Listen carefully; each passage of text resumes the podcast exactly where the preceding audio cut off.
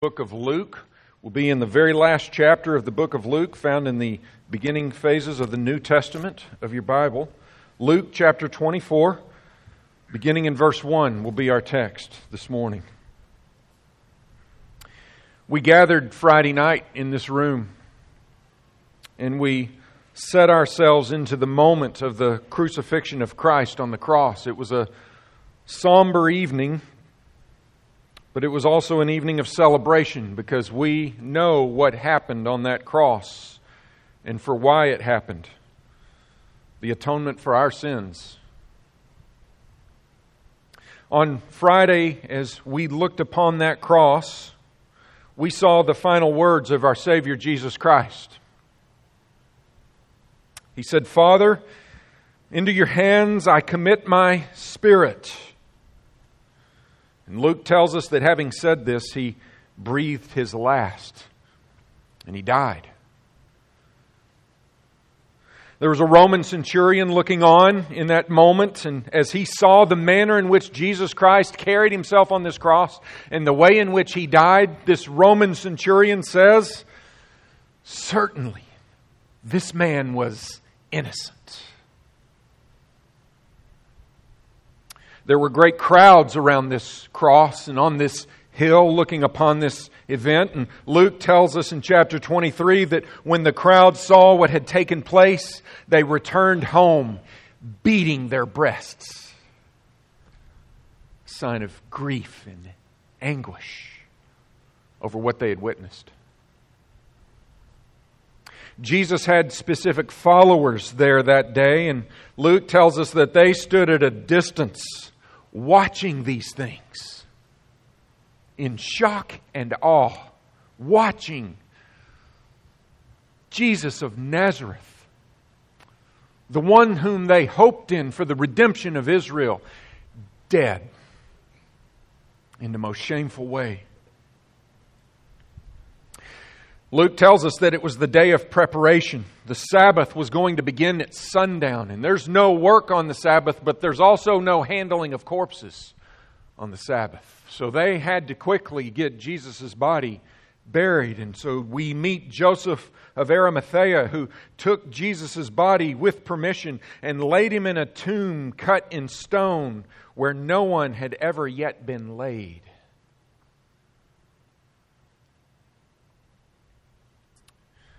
And we're finally told in Luke 23:56 of some women who were amongst Jesus' disciples. They went with Joseph of Arimathea, and they saw the tomb and how he was laid, and then they returned, and they prepared spices and ointments with a plan to return on the first day of the week, after the Sabbath of Saturday, so that they could rightly prepare his body for long-term burial. That was the plan. But their plans were thwarted. We get to see here that Jesus Christ is dead. We understand that on this Sabbath day of Saturday, he lays in the grave. His disciples are hidden behind closed doors and windows. They've lost all hope. They've gained total fear, and despair rules in their hearts. While there Jesus lay dead, resting on the Sabbath. Resting in the grave on the Sabbath. But we come to Luke chapter 24, verse 1. Follow along with me. "But on the first day of the week, at early dawn, they went to the tomb, taking the spices they had prepared. And they found the stone rolled away from the tomb. But when they went in, they did not find the body of the Lord Jesus.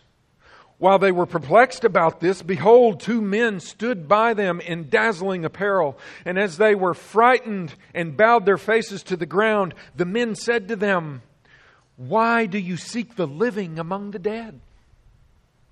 He is not here, but has risen.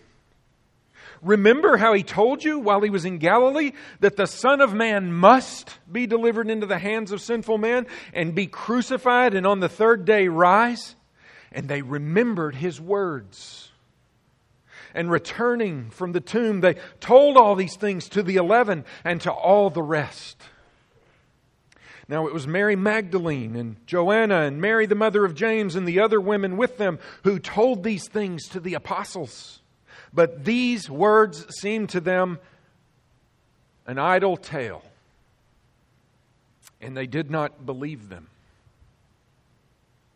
But Peter rose and ran to the tomb, stooping and looking in. He saw the linen cloths by themselves, and he went home marveling at what had happened. In Luke chapter 24, we get four venues given to us where we see different resurrection moments on the first day of Jesus' resurrection. This is the first one. It's the moment that these women are at the empty tomb where the stone has been rolled away, where Peter runs and looks in and he sees linen cloths, but no body, because he's resurrected. These women, ready to prepare his body for long-term burial, have no body to prepare. They witness this empty tomb. They run to the 11, not the 12. Judas has betrayed Jesus. Judas went and hanged himself. There's only 11. Matthias would come in a few days. But there's 11 apostles. The women also go and tell, Luke tells us, tell all the rest. I think this is Acts chapter 1 verse 15, the 120 disciples that are in an upper room waiting for the Holy Spirit to be given. But amongst all of these, there is a general consensus of unbelief. They take the report of the women as an idle tale, and they do not believe the words. Let's go now, along with Luke, to the second venue. It's the road to Emmaus. We pick up in verse 13.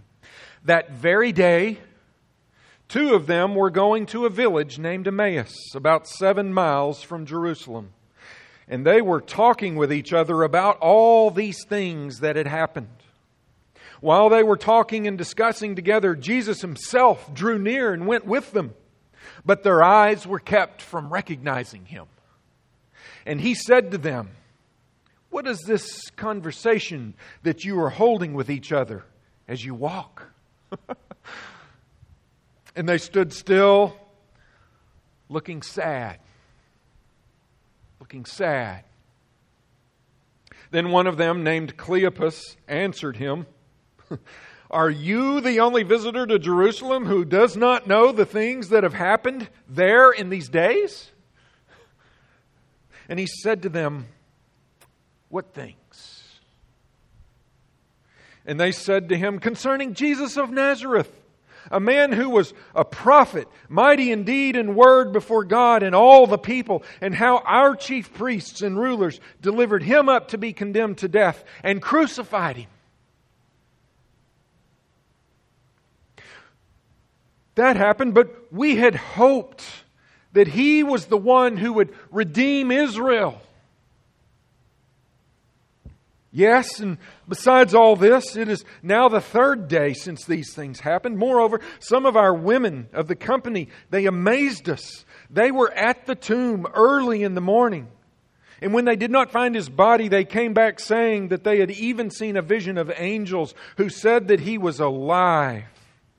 And some of those who were with us went to the tomb and found it just as the women had said, but they did not see him.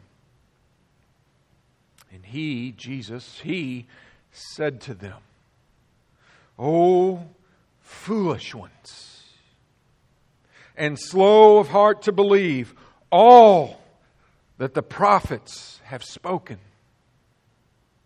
Was it not necessary that the Christ should suffer these things and enter into His glory? And beginning with Moses and all the prophets, He interpreted to them in all the Scriptures the things concerning Himself." Oh. We've got two disciples, two of these 12 and 120. One of them we get the name, it's Cleopas. We don't know the other one. They encounter the resurrected Jesus, and the text says very clearly, their eyes were kept from recognizing Him. They have no clue who it is that walks amongst them. We are told by Luke that they had sad faces. Why were their faces sad? Well, as I preached last Sunday in the triumphal entry, they hoped for peace. They wanted what you and I want more than anything else in this world. We want peace. And they had hoped for it. And they even said, we had hoped that He was the one who would redeem us. But He's not, because He's dead, they say. Just imagine. Jesus tells them they've got foolish minds and slow hearts. Calls it like it is. Why did they have foolish minds and slow hearts? Why? You know, Jesus has told these men 3 times before this event that these things would happen. 3 times. Vividly clear. Turn with me to Luke chapter 9. A few pages back to your left. Jesus gives these guys 3 chances, 3 passes at the events that they've just witnessed. In Luke 9:21, Jesus strictly charged and commanded them to tell this to no one, saying, quote, "The Son of Man must suffer many things and be rejected by the elders and chief priests and scribes and be killed and on the 3rd day raised." That's clear, isn't it? But they've got foolish minds and slow hearts, and they don't get it.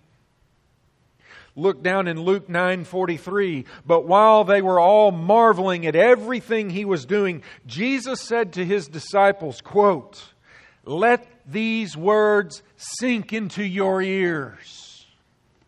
Man, He's telegraphing it here, isn't He? "Let these words sink into your ears. The Son of Man is about to be delivered into the hands of men." But they did not understand this saying, and it was concealed from them so that they might not perceive it, and they were afraid to ask Him about the saying. Foolish minds. Slow hearts. Turn to Luke 18, the last warning. In Luke 18, verse 31. "And taking the 12, Luke says, He said to them," quote, "See, we are going up to Jerusalem, and everything that is written about the Son of Man by the prophets will be accomplished. For He will be delivered over to the Gentiles and will be mocked and shamefully treated and spit upon. And after flogging Him, they will kill Him. And on the 3rd day, He will rise." It's clear, isn't it? He will rise. But Luke tells us in 34, "But they understood none of these things. This saying was hidden from them, and they did not grasp what was said." Foolish minds, slow hearts, unbelief. It's really amazing. Back over to chapter 24, they literally repeated Jesus' prophecies. Look in verse 19 of 24. They say, "This Jesus of Nazareth, a man who was a prophet, mighty in deed and word before God and all the people, how our chief priests and rulers delivered Him up to be condemned to death and crucified Him." They are repeating exactly what Jesus said to them on 3 occasions. Except for one key phrase. They stopped short. They stopped with a dead Jesus. And they did not get that we've got a living Christ. they left out. And on the third day he will rise. Right there is the foolish mind. Right there is the slow heart. Right there is the unbelief. They did not believe the most important event in the history of all history, the resurrection of Jesus Christ.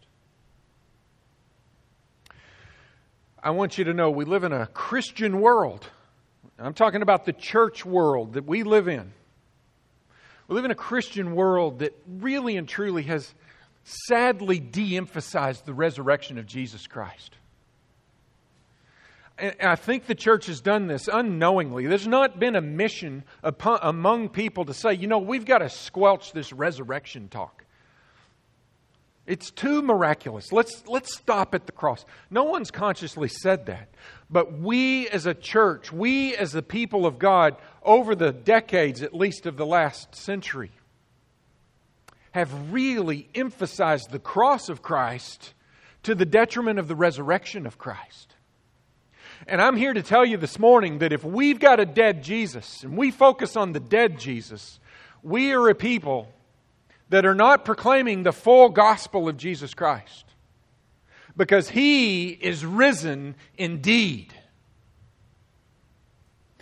I think what captures us is the trauma and the drama and the emotion and the horror of the cross of Christ. And it is all of those things, to be sure. And it captures our minds and our imaginations. And we are going, as we look at that, we're going, wow, I should be on that cross. But there's one who's on that cross instead of me. And we get wrapped up in that. Let's be careful. I'm not against crosses and emblems, but everywhere we look, we've got crosses, don't we? We don't wear chains with medallions on them of empty tombs. We don't have an empty tomb etched into the tile floor out in the lobby, do we? It's cross-centered. Everything's cross-centered. And Paul says, I preach nothing but Christ and Him crucified. That is right to do, but we must not stop short of the resurrection on the third day. Or as we read in 1 Corinthians, we are a people to be most pitied. Many times people focus on the cross, and really what ends up happening is Jesus was this moral teacher who died a martyr's death. And I want you to know He is that, plus He's a resurrected God in the flesh, bearing flesh to this day, seated at the right hand of God the Father, soon to come again on a white horse with a sword coming out of His mouth to judge His enemies. His blood-drenched robe. We need to proclaim the whole gospel and not stop at the cross. We need to tell about a dead Jesus in a tomb. But we have got to quickly get to a resurrected Savior who defeated sin on the cross and death in the grave by rising on the third day. These men cited Jesus' words exactly except for, and on the third day be raised. Their eyes, it says, were kept from recognizing Him. The saying, it says, was hidden from them. They didn't grasp what was said. It was concealed from them so that they might not perceive. And they were afraid to ask Him about this saying. Why? Why? Come on, guys. It's because of their sinfulness. They're that sinful that they're that blind and that deaf and that dull-hearted. Their sinfulness prevented them to comprehend the most important truth ever. Their sinfulness prevented them from asking Jesus for further explanation. They were afraid to ask Him. It's pride. These men did not have their minds set on the Scriptures. Let's don't follow in their footsteps. They had their minds not set on these Scriptures. They had their minds set on their circumstances. Why? They had hoped that He was the one that would redeem Israel from what? Roman occupation.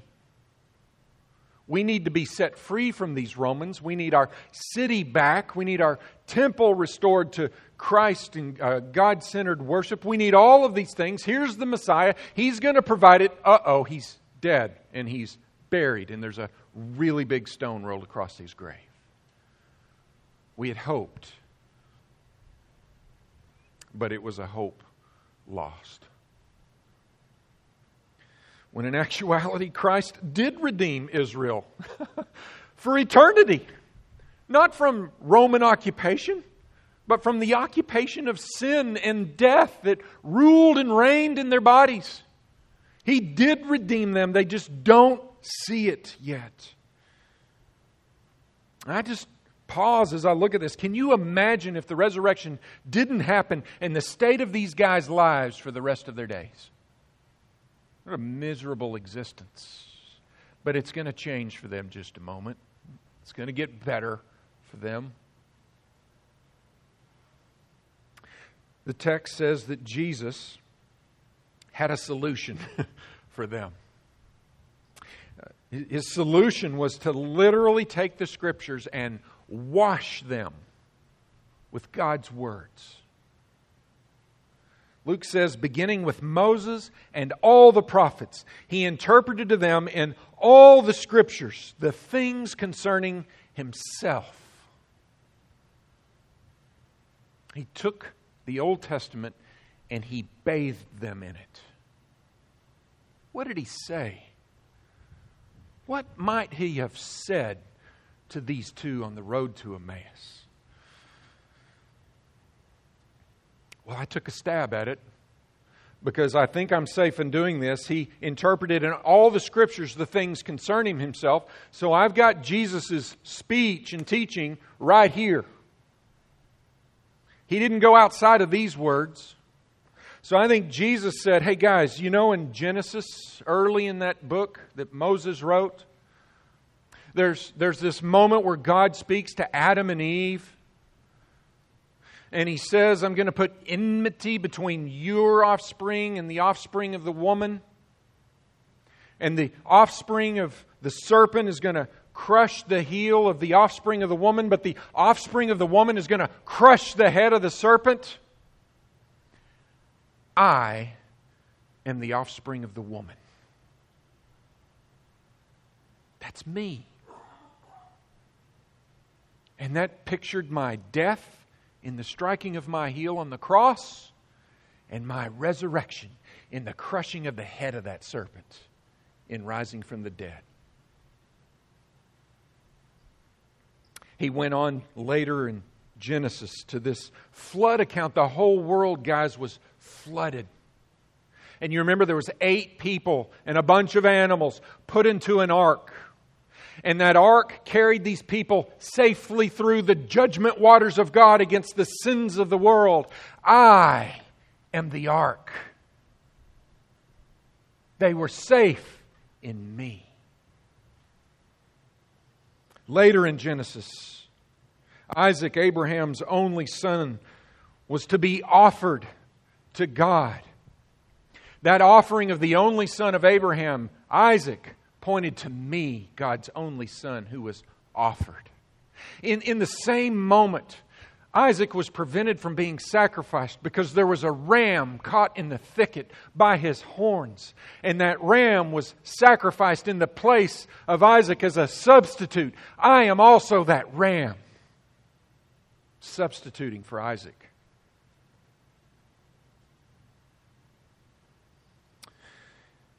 Isaac had a son named Jacob.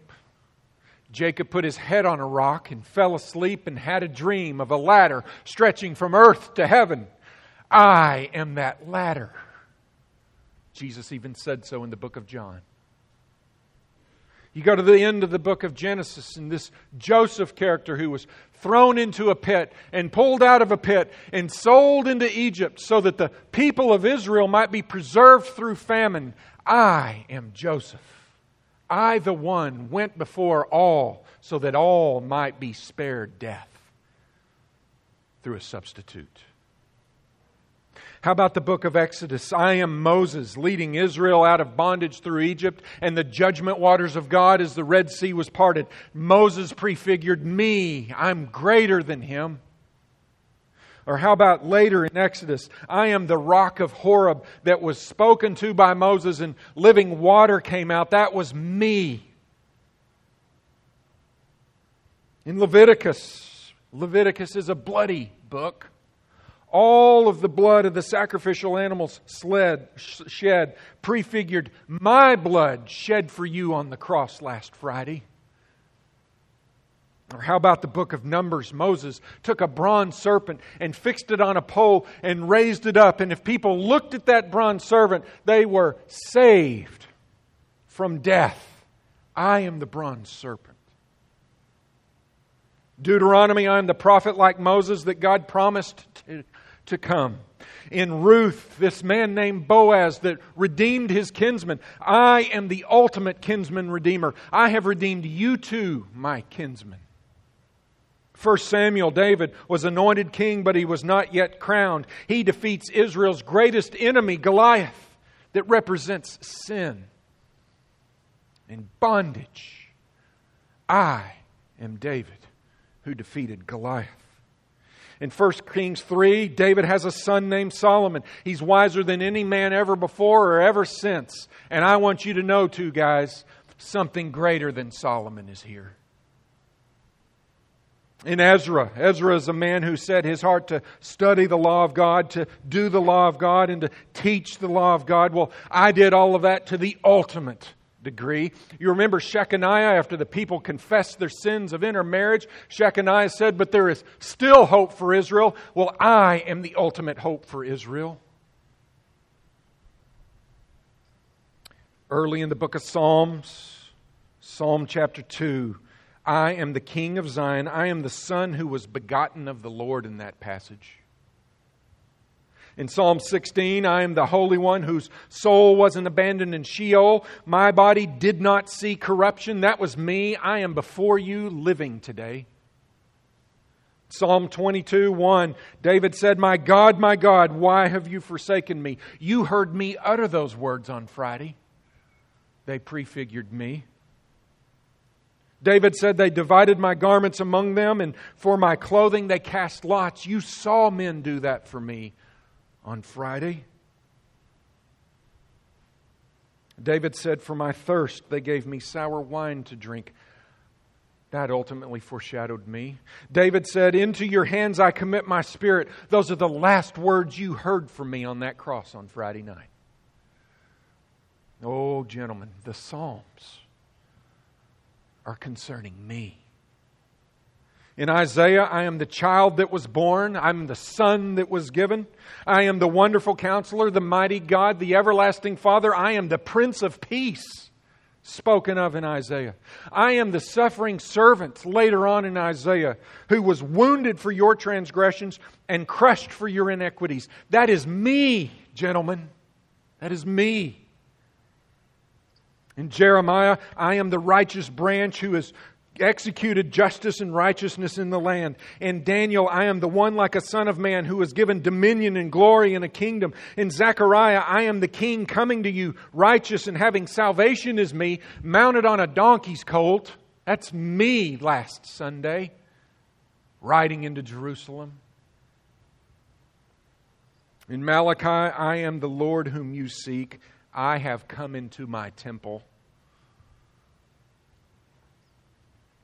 And what might they have said when he said, hey, consider Jonah.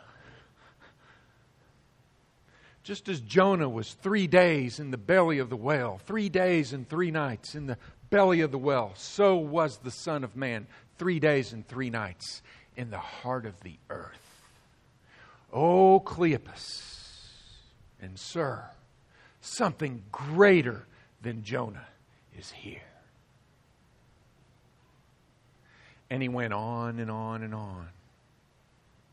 I don't know if you know this. Maybe you were keeping track. I just gave you 30 accounts of Jesus Christ prefigured in the Old Testament. 30. Just like that. What if Jesus spent 3 hours walking them through the Old Testament? How many more are there? Jesus' point is, all the Scriptures are about me. And I want you to see that what was said long ago happened in these last 3 days, this last week. It all happened, guys. Well, this was on the road to Emmaus. Now we go to the third venue, the house in Emmaus, verse 28. So they drew near to the village to which they were going. He acted as if he were going further, but they urged him strongly, saying, "Stay with us, for it is towards evening, and the day is now far spent." So he went in to stay with them. And when he was at table with them, he took bread, and he blessed, and broke it, and gave it to them. And their eyes were opened, and they recognized him. And he vanished from their sight. They said to each other, "Did not our hearts burn within us while he talked to us on the road, while he opened to us the Scriptures?" And they rose that same hour and returned to Jerusalem. And they found the 11 and those who were with them gathered together, saying, "The Lord has risen indeed, and he has appeared to Simon." And then they told what had happened on the road and how he was known to them in the breaking of bread. Their eyes were opened. They saw and they believed. They recognized him. And when did it happen? It happened when Jesus Christ took bread, blessed it, and broke it. Sound familiar? We did this Friday night together. They go and tell their fellow disciples how he was known to them by the breaking of bread. Guys, we saw this Thursday night last. He is risen indeed. You know, the Lord's Supper, when we take that meal, it should be the same for us. This is why we do it so often. It's in the breaking of blood and the remembering the shed breaking of bread and the remembrance of the shed blood of Jesus Christ that our eyes are opened and we recognize Him just a little bit more each time, I pray. Jesus told us to do this often as we remember Him so that we would recognize Him through and through. We remember the body and the blood of Christ during the Lord's Supper so that we recognize Him and what He did for us. I believe that's why these two guys recognized Him. They recognized Him by His work of substitution, His work of His body being broken in their place. Just as the Scriptures had foretold. Our fellowship as a church family around the Lord's table builds our faith, yes, individually, but it builds our faith congregationally. And the breaking of bread amongst us, even this last Friday night, should be a purposed time where our faith is built up. There's significance in the breaking of bread in the Christian church, isn't there? The text says their hearts burned while he opened the Scriptures. So we've got Lord's Supper, breaking of bread imagery here, but we've got that coupled with the Scriptures. It takes both. Can you imagine these two men as they listen to Christ exposit the Old Testament books? And by the way, if Christ exposited the Old Testament, we ought to exposit the Bible from this pulpit, hadn't we not? That's how He proclaimed the truth to these men. And that's how we proclaim the truth to one another. Their hearts burned as Jesus explained Himself in the Old Testament. The Word of God refines our hearts and renews our minds and causes us to burn. As I surveyed the Old Testament this last week to come up with those 30. And as I even preached it this morning, I want you to know I did. My heart burned just a little bit. I wish it burned more. How about you? When we open the Scriptures, or when I just recited 30 counts of Jesus being foretold of in the Old Testament, did your heart burn maybe just a little bit? Did you ease forward just a little? Did you lean in and go, wow, that's probably what he said? And wow, you mean that was pre-telling us of Christ? Did your heart burn when, wow, he was faithful in proclaiming it in the Old Testament, God was, and he was faithful in fulfilling it in the New Testament Gospels, Christ was? Did your heart not burn a little and say, wait, he's called everything, and everything that happened to him happened to the letter, according to the law that Moses and the prophets wrote long ago? Did your heart burn just a little? I pray that it did. I prayed all week, Lord, burn their hearts with these truths. If it didn't, I'm going to give you some instruction. Keep reading. Don't stop reading.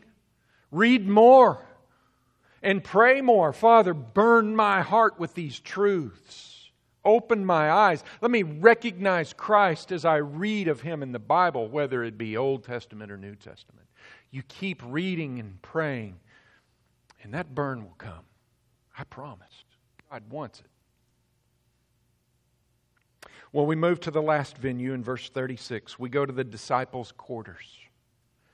Verse 36, as they were talking about these things, Jesus Himself stood among them and said to them, "Peace to you." But they were startled and frightened and thought they saw a spirit. And He said to them, "Why are you troubled? And why do doubts arise in your hearts? See my hands and my feet, that it is I myself. Touch me and see, for a spirit does not have flesh and bones as you see that I have." And when He had said this, He showed them His hands and His feet. And while they still disbelieved for joy — that's Luke's way of saying it was too good to believe — when they still disbelieved for joy and were marveling, He said to them, "Have you anything here to eat?" And they gave Him a piece of broiled fish. And He took it and ate before them. Thank you, God, for understanding how simple we are and we need basics like this to believe. It's a good God to eat fish in front of us, isn't He? And the disciples are in hiding for fear of what will happen to them next. And Jesus, out of nowhere, appears and says, "Peace to you." On Friday, hope was lost, fear was gained, dread ruled, peace was craved. Saturday was a dark, dreary, dismal day, but here on Sunday they get what they most want. They get peace from the Prince of Peace in Isaiah chapter 9, Jesus Christ. There's a major emphasis here. If you just look at the amount of verses Luke dedicates to explaining that Jesus has got a body, we need to take note of that. This is a bodily resurrection. This is not a spirit Jesus. This is bodily resurrected Jesus Christ. In verse 39, Jesus says, "See my hands and feet, touch me and see." And He took fish and ate before them. This is a bodily resurrection. That's very important to the Christian faith. Jesus says, "A spirit does not have flesh and bones as you see that I have." I am not spirit. I am God in the flesh, just as I was before I died. I just imagine that heart was still. The blood was not moving. The lungs were deflated. The mind was not working. But now He's living again. And Christ occupies this resurrected body to this very day. The Scriptures tell us He's seated at the right hand of God the Father, and He will be in this resurrected body when He comes again to judge those who do not believe in Him and to gather those who are His people. and he will reside in a body for all of eternity, and we too will be resurrected should we be dead the day that he comes, and we will be resurrected in bodies. And we will live in the new heavens and the new earth, not on clouds playing harps, wearing halos, and having wings. We will be in the new heavens and the new earth, recreated just as the Garden of Eden was from the beginning. And we will be in fellowship and harmony with our God for all of eternity, with no effects of sin, no disease, no aches, no grays, no relationship strife, no economic woes, no tears. Joyful worshiping, just as we sang all this morning about the one who was slain and resurrected. It is through the resurrected body of Jesus Christ that we have peace with God. No resurrection, no peace. Well, I want to finish with the Great Commission. This is Luke's version starting in 44. Then he said to them, "These are my words that I spoke to you while I was still with you, that everything written about me in the law of Moses and the prophets and the Psalms must be fulfilled." And then he opened their minds to understand the Scriptures and said to them, "Thus it is written that the Christ should suffer on the third day, rise from the dead, and that repentance for the forgiveness of sins should be proclaimed in His name to all nations, beginning from Jerusalem. You are witnesses of these things, and behold, I am sending the promise of my Father upon you. But stay in the city until you are clothed with power from on high." I want to focus on two things here. The first one is, Jesus says, must be fulfilled. Jesus said earlier, it was necessary that these things happened. Look at verse 7. "The Son of Man must be delivered into the hands of sinful men and crucified, and on the third day rise." Look at verse 26. "Was it not necessary that Christ should suffer these things and enter into His glory?" In verse 44 here, "Everything written about me in the law of Moses and the prophets and the Psalms must be fulfilled." Must and necessary. Why was it necessary? Why must these things happen? Well, in the beginning, God created man in His own image and likeness. And God put man in the garden, and God gave man one negative command: do not eat of the tree of the knowledge of good and evil, for in the day that you eat of it, you will surely die. And we know from the writings of Moses that man ate from that tree.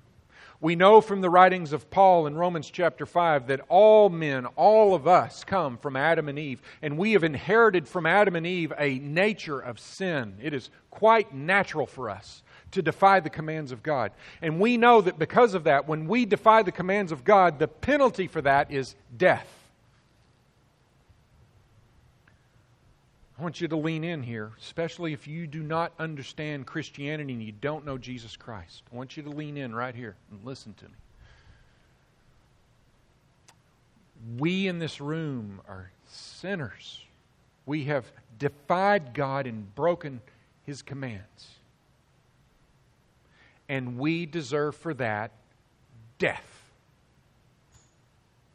And it was necessary for Jesus Christ to come, and He must suffer and die and rise again so that He could be a suitable substitute for us and pay the wages of our sin, which is death. For you see, Jesus Christ came and He never sinned. He lived the life that Adam was designed by God to live. He kept every commandment of God to the perfection. He lived the life that you and I were designed to live, but we didn't. And yet He died on the cross. That does not seem right. But in God's great plan, it is. It was necessary that He die in our place, even though He knew no sin. And God's design is that if we look at Christ on that cross, and we believe that He died a sinless life in our place, God the Father will look at us and say, "Your sons are forgiven. Your sins are forgiven because my Son died in your place. He knew no sin. You did. But He died, therefore you won't. If you believe." And if you believe, that he didn't stay dead, that he rose on the third day. So it's necessary that there be a substitute for you and for me so that we might have hope and redemption for all of eternity. There's also this phraseology that Luke uses in verses 46 and 47. Thus it is written, the Christ should suffer and on the third day rise from the dead, and that repentance for the forgiveness of sins should be proclaimed in His name to all nations. There's something we've got to do with this truth of Christ crucified and resurrection. We should, we must proclaim it to all the nations. For in it is the repentance for the forgiveness of sins. And we are commissioned here by Jesus Christ to proclaim the truth of the necessity of His death, burial, and resurrection to the world so that the world might have redemption and hope and peace with God. It's not an option. And this morning we have proclaimed this truth right here from this pulpit. And this afternoon and all next week and in the coming days, we must proclaim this truth to the people that we encounter down in town and around the globe. We should, because it was necessary for their salvation. Are you a Christian here this morning? If you're here this morning and you profess Jesus Christ as Lord and Savior, you find your very identity in these events. We're having several conversations amongst us these days about baptism. We hope to come before you soon with some baptisms. Many are talking about this. I want you to listen to Romans 6. Here's what Paul says about all of this to tie it all together. Paul says, do you not know that all of us who have been baptized into Christ Jesus were baptized into His death? There's our picture in baptism of going down into the water, dying. He goes on to say, we were buried, therefore, with Him in baptism into death. There's the picture of going horizontal. And then he finishes by saying, in order that just as Christ was raised from the dead by the glory of the Father, we too might walk in newness of life. I want you to know this morning that if you're a Christian and you've been baptized, you have proclaimed that you have died with Christ. You've been buried with Him, and you've been resurrected. And you walk new now. And you will walk new later forever in a resurrected body. So this resurrection has personal implications for us right now in our relationship with Jesus Christ. If you're here this morning and you don't understand this, or you've not yet come to proclaim this as true for you, I urge you to consider the necessity of Jesus Christ dying in your place and rising again. It is your only hope that you believe in that truth so that you might have peace with God, because your eternity hinges on where you come down on this matter. So this morning we have gathered around the greatest truth ever proclaimed. No human being has ever heard anything greater than what has been said today. And it is not because I said it. It's because God said it. We have done what Paul did in 1 Corinthians 15:3. For I delivered to you as of first importance what I also received, that Christ died for our sins in accordance with the Scriptures, and that He was buried, and that He was raised on the third day according to the Scriptures. It is true. It happened. He is risen indeed. Let's pray. Oh, Father, we thank You for the truth that You have revealed to us this morning. I pray, Father, that there would be no one that would leave this room not recognizing Jesus Christ. I pray that by the opening of the Scriptures, and showing us how all the Scriptures concern Jesus Christ, crucified, buried, and resurrected. I pray that by washing us with those words, you would grant us belief and salvation and eternal life. I also pray, Father, that you've been honored by the worship of your people this morning and what we've offered to you. For we do in all of this say to you, what a great God you are to provide the substitution of your Son, Jesus Christ, for our sins. Father, convict hearts to believe and use mouths to spread this good news as it should be until Christ, the resurrected Christ, comes again as promised. And we pray this in His name. Amen.